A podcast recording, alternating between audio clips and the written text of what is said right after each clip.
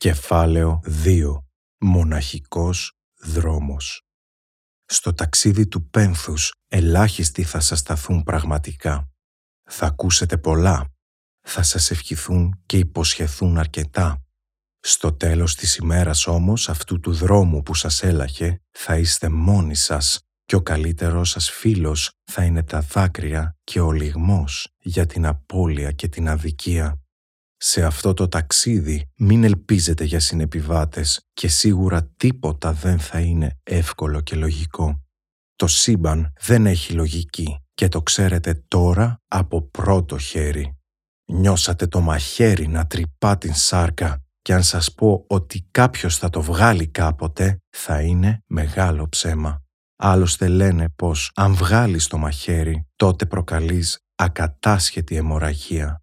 Ιδανικότερο είναι να μάθετε να περπατάτε με αυτό και όχι να σας ταΐσει με κλισέ, ξεπερασμένες εκφράσεις του τύπου «Ο άνθρωπός σου έγινε άγγελος και σε προσέχει από εκεί ψηλά. Κάθε τι γίνεται για κάποιο λόγο. Ο Θεός έχει σχέδιο και ας μην το γνωρίζουμε πρέπει να τον εμπιστευτούμε. Κοίτα μπροστά, η ζωή συνεχίζεται. Ο άνθρωπός σου δεν θα ήθελε να σε βλέπει στενοχωρημένο και να πονάς. Ο ήλιος πάντα βγαίνει για όλους. Όλοι όσοι χάσαμε δικό μας άτομο έχουμε γίνει δέκτες αυτών των εύπεπτων εκφράσεων που μας εξοργίζουν και μας κάνουν να κλεινόμαστε περισσότερο. Η αλήθεια είναι ότι ποτέ δεν με αγγίζανε τέτοια λόγια και ευχές γιατί θα πως από πολύ νέος ήξερα ότι στη ζωή είναι ελάχιστοι οι άνθρωποι με πραγματική ενσυναίσθηση και ακόμη πιο λίγοι εκείνοι που πραγματικά ενδιαφέρονται για τον πόνο του άλλου και θα προσπαθήσουν να τον κάνουν να νιώσει ουσιαστικά καλύτερα. Το βιβλίο αυτό είναι αφιερωμένο σε όσους καταλαβαίνουν ότι το πένθος δεν είναι πρόβλημα που αναζητά επίλυση, αλλά ένα ταξίδι αέναο και ατελείωτο, γεμάτο πόνο και μάχη με το χάος. Χάος που είτε θα βγάλει τον καλύτερο εαυτό μας στο τέλος, είτε τον χειρότερο και θα μας καταπιεί. Η μάχη πάντα άνηση και ο καθένας θα την δώσει μόνος του. Μαγικά ραβδάκια δεν υπάρχουνε. Υπάρχουνε όμως αληθινά λόγια που αν τα βάψουμε στο μελάνι της ψυχής μας, τότε θα γίνουν βάλσαμο και καταφύγιο. Πρέπει να κατανοήσουμε πως όλοι έχουμε ανάγκη από καλοσύνη και αλληλοβοήθεια. Ακολουθούν κάποια από τα σκληρά διδάγματα που πήρα τους πρώτους εννιά μήνες μετά την απώλεια του ανθρώπου μου. Ελάχιστοι ενδιαφέρονται πραγματικά για μένα και ακόμη λιγότεροι θα προσπαθήσουν να μπουν στη διαδικασία να καταλάβουν τι περνάς. Ξεχώρισα ποια άτομα θα κρατήσω πλέον κοντά μου και με ποιους απλά θα λέω τα τυπικά, όπως τα τυπικά μου λένε και εκείνοι όλους αυτούς τους μήνες, που τους είχα πραγματική ανάγκη και εγώ και η κοπέλα μου, που σίγουρα συμφωνεί με όσα αναφέρω.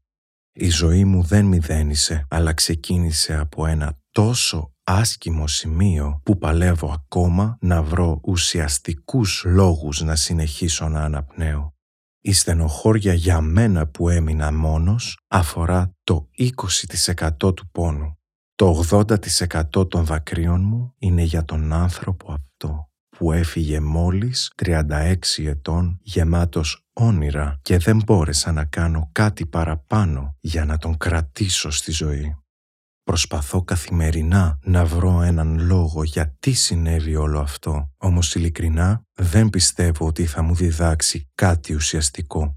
Αντιθέτως, προσπαθεί να με συνθλίψει και να με αλλάξει, βγάζοντάς μου τον χειρότερό μου εαυτό. Σαν χήμερα μάχεται να καταβροχθήσει ό,τι καλό είχα μέσα μου.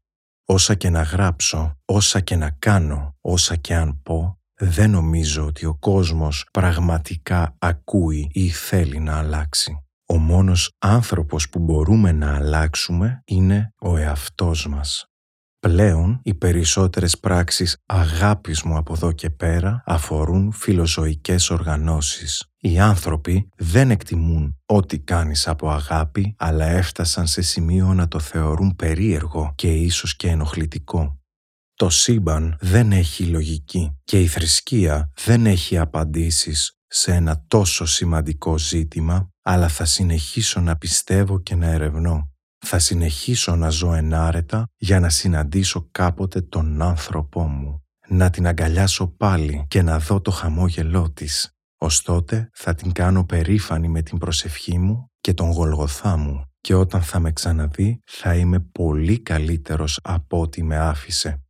Προσεύχομαι πάντα και την παρακαλώ να με περιμένει, να μην με ξεχνά και εγώ θα κάνω το διάστημα που θα την ξανασυναντήσω να περάσει πολύ γρήγορα. Ανάβω πάντα το καντιλάκι της και συνεχίζω να διατηρώ την πίστη μου στη θρησκεία ανεξαρτήτως αν δεν μπορώ να βρω ούτε εκεί τις απαντήσεις μου. Θυμήθηκα το μνημόσυνο των πέντε μηνών από την αναχώρησή της από τα εγκόσμια.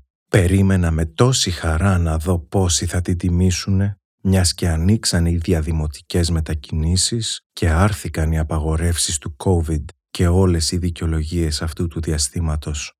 Γιατί δικαιολογίες είναι και μάλιστα φτηνές να μην πας να δεις την φίλη σου τόσο καιρό και να της ανάψεις ένα κερί.